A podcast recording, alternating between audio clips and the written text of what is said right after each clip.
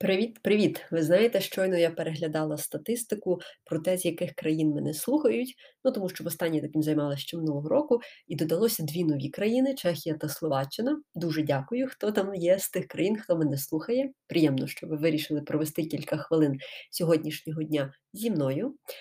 І от, власне, я також подивилася, які епізоди за останні кілька тижнів були найпопулярнішими. Лідирують епізоди про тайм-менеджмент і про те, що життя коротке.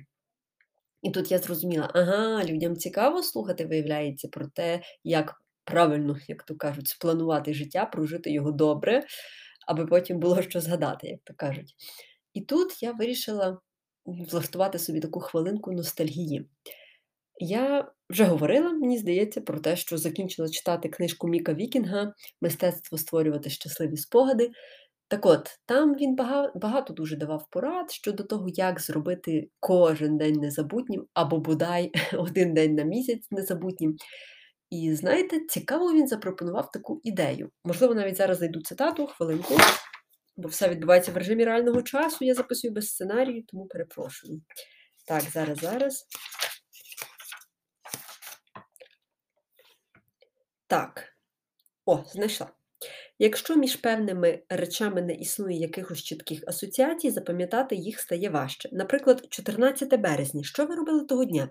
Якщо ви схожі на мене, то вам на думку нічого не спадає. Але згодом я побачив, що 14 березня у Ватикані оприлюднили всесвітню доповідь про щастя, і тоді я пригадав безліч деталей того дня. Ось далі автор розповідає, скажімо так, детально свій графік, що він робив, де він гуляв, що він їв, з ким зустрічався. І він пропонує використовувати певні такі дати-маркери для того, аби було легше запам'ятати е, і створити спогади. Наприклад, він пропонує використати такі дні, як Міжнародний день щастя, Всесвітній день поезії, Всесвітній день мігруючих птахів. Тут хіба робити якісь годівнички, е, Всесвітній день води, Міжнародний день людей похилого віку і так далі. і так далі. Я подумала, що це дійсно крута нагода, як можна щось собі спланувати, таке незвичне. І от я пригадала, що коли я працювала в книгарні, коли я організовувала події, то дуже часто я відштовхувалася від конкретних дат в календарі, аби спланувати наступні заходи. Наприклад, приходив вересень, мені треба було вже планувати жовтень, я відкривала календар знаменних дат, дивилася, хто там, коли де народився, можливо, в письменника якогось ювілей, можливо, якесь таке свято дуже-дуже важливе, і відповідно до того підбирала події тобто розробляла, скажімо так, контент-план, ну, план заходів. І я дуже добре пам'ятаю цей момент, як посилено працювала моя фантазія та уява, коли я знаходила якесь, наприклад, таке нетипове свято. Ну, візьмімо День митника, до прикладу. І коли мені треба було придумати щось про митницю. Насправді я нічого не придумала про митницю, це зараз перше, що мені спало на думку. Але я тоді починала одразу задіювати всі ресурси свого мозку. Бо я думала, так, чи я знаю когось з митників? М-м, ні, нікого. Добре, хто з моїх знайомих знає митників? М-м, ну, це складніше. Починала йти в Фейсбук, дивитися серед своїх знайомих, можливо, хтось працює в прес-службі митної служби. Ага, виявляється, хтось такий є. Значить, через нього можна знайти митника, а можна ще піти по-іншому. Можна взяти якийсь інфопривід про митників і зробити з цього якусь подію. І так насправді в 50% випадків я використовувала якісь конкретні новини, тобто інфоприводи. Але ось те відчуття, як потужно працював мій мозок. Ух, я аж собі зараз заздрю, озираючись на Галю кількарічної давності. І от я добре пригадую, як я хотіла реально зробити для людей щось таке цікаве, чого вони ще не чули.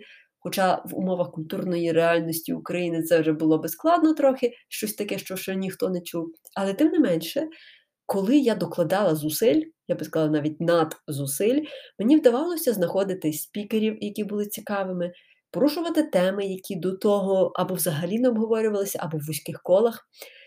І ось це відчуття докладених зусиль, які є трошки більшими, ніж зазвичай, оце те, що я хочу спробувати попрактикувати цього року, зокрема для утворення, для створення нових спогадів. Наприклад, зараз у нас на дворі лютий, і я можу вже відкрити календар на березень, подивитися так, що там в нас є, які свята в березні, і замість того, аби підкоритися такому типовому патерну поведінки, ага, добре, день щастя, ну все, буду ходити щаслива цілий день. Ні, я хочу спробувати зробити щось нове. Можливо, наприклад, влаштувати вдома якусь міні-вечірку з нагоди Дня щастя, тобто запросити друзів, сказати, давайте разом будемо робити піцу і будемо щасливі. Знову ж таки, тут я докладаю більше зусиль, однозначно, тому що я не просто буду, як то кажуть, ходити вдома щаслива, навіюючи собі, що саме так я святкую День щастя. Ні, я зроблю інших щасливими. Або ж інший приклад День мігруючих птахів, про який згадував Мік Вікінг. Чому не взяти когось із знайомих і не сказати: слухай, а ходи посидимо в парку, подивимося на пташок. Зараз це популярна концепція birdwatching, тобто спостерігання за птахами, або можна домовитися із професійними орнітологами і влаштувати екскурсію якимсь лісом, де вам покажуть кожну пташку, розкажуть, як вона тут довго зимує, чи вилітає, чи летить вона десь у вирі, чи ні, яке її.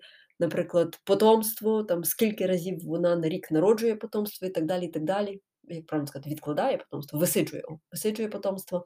Тобто ви вже докладаєте більше зусилля, ніж просто почитати в інтернеті статтю про лелеку і так відсвяткувати День птахів. І тому мені хотілося б вас сьогодні надихнути, зробити крок понад ваші очікування.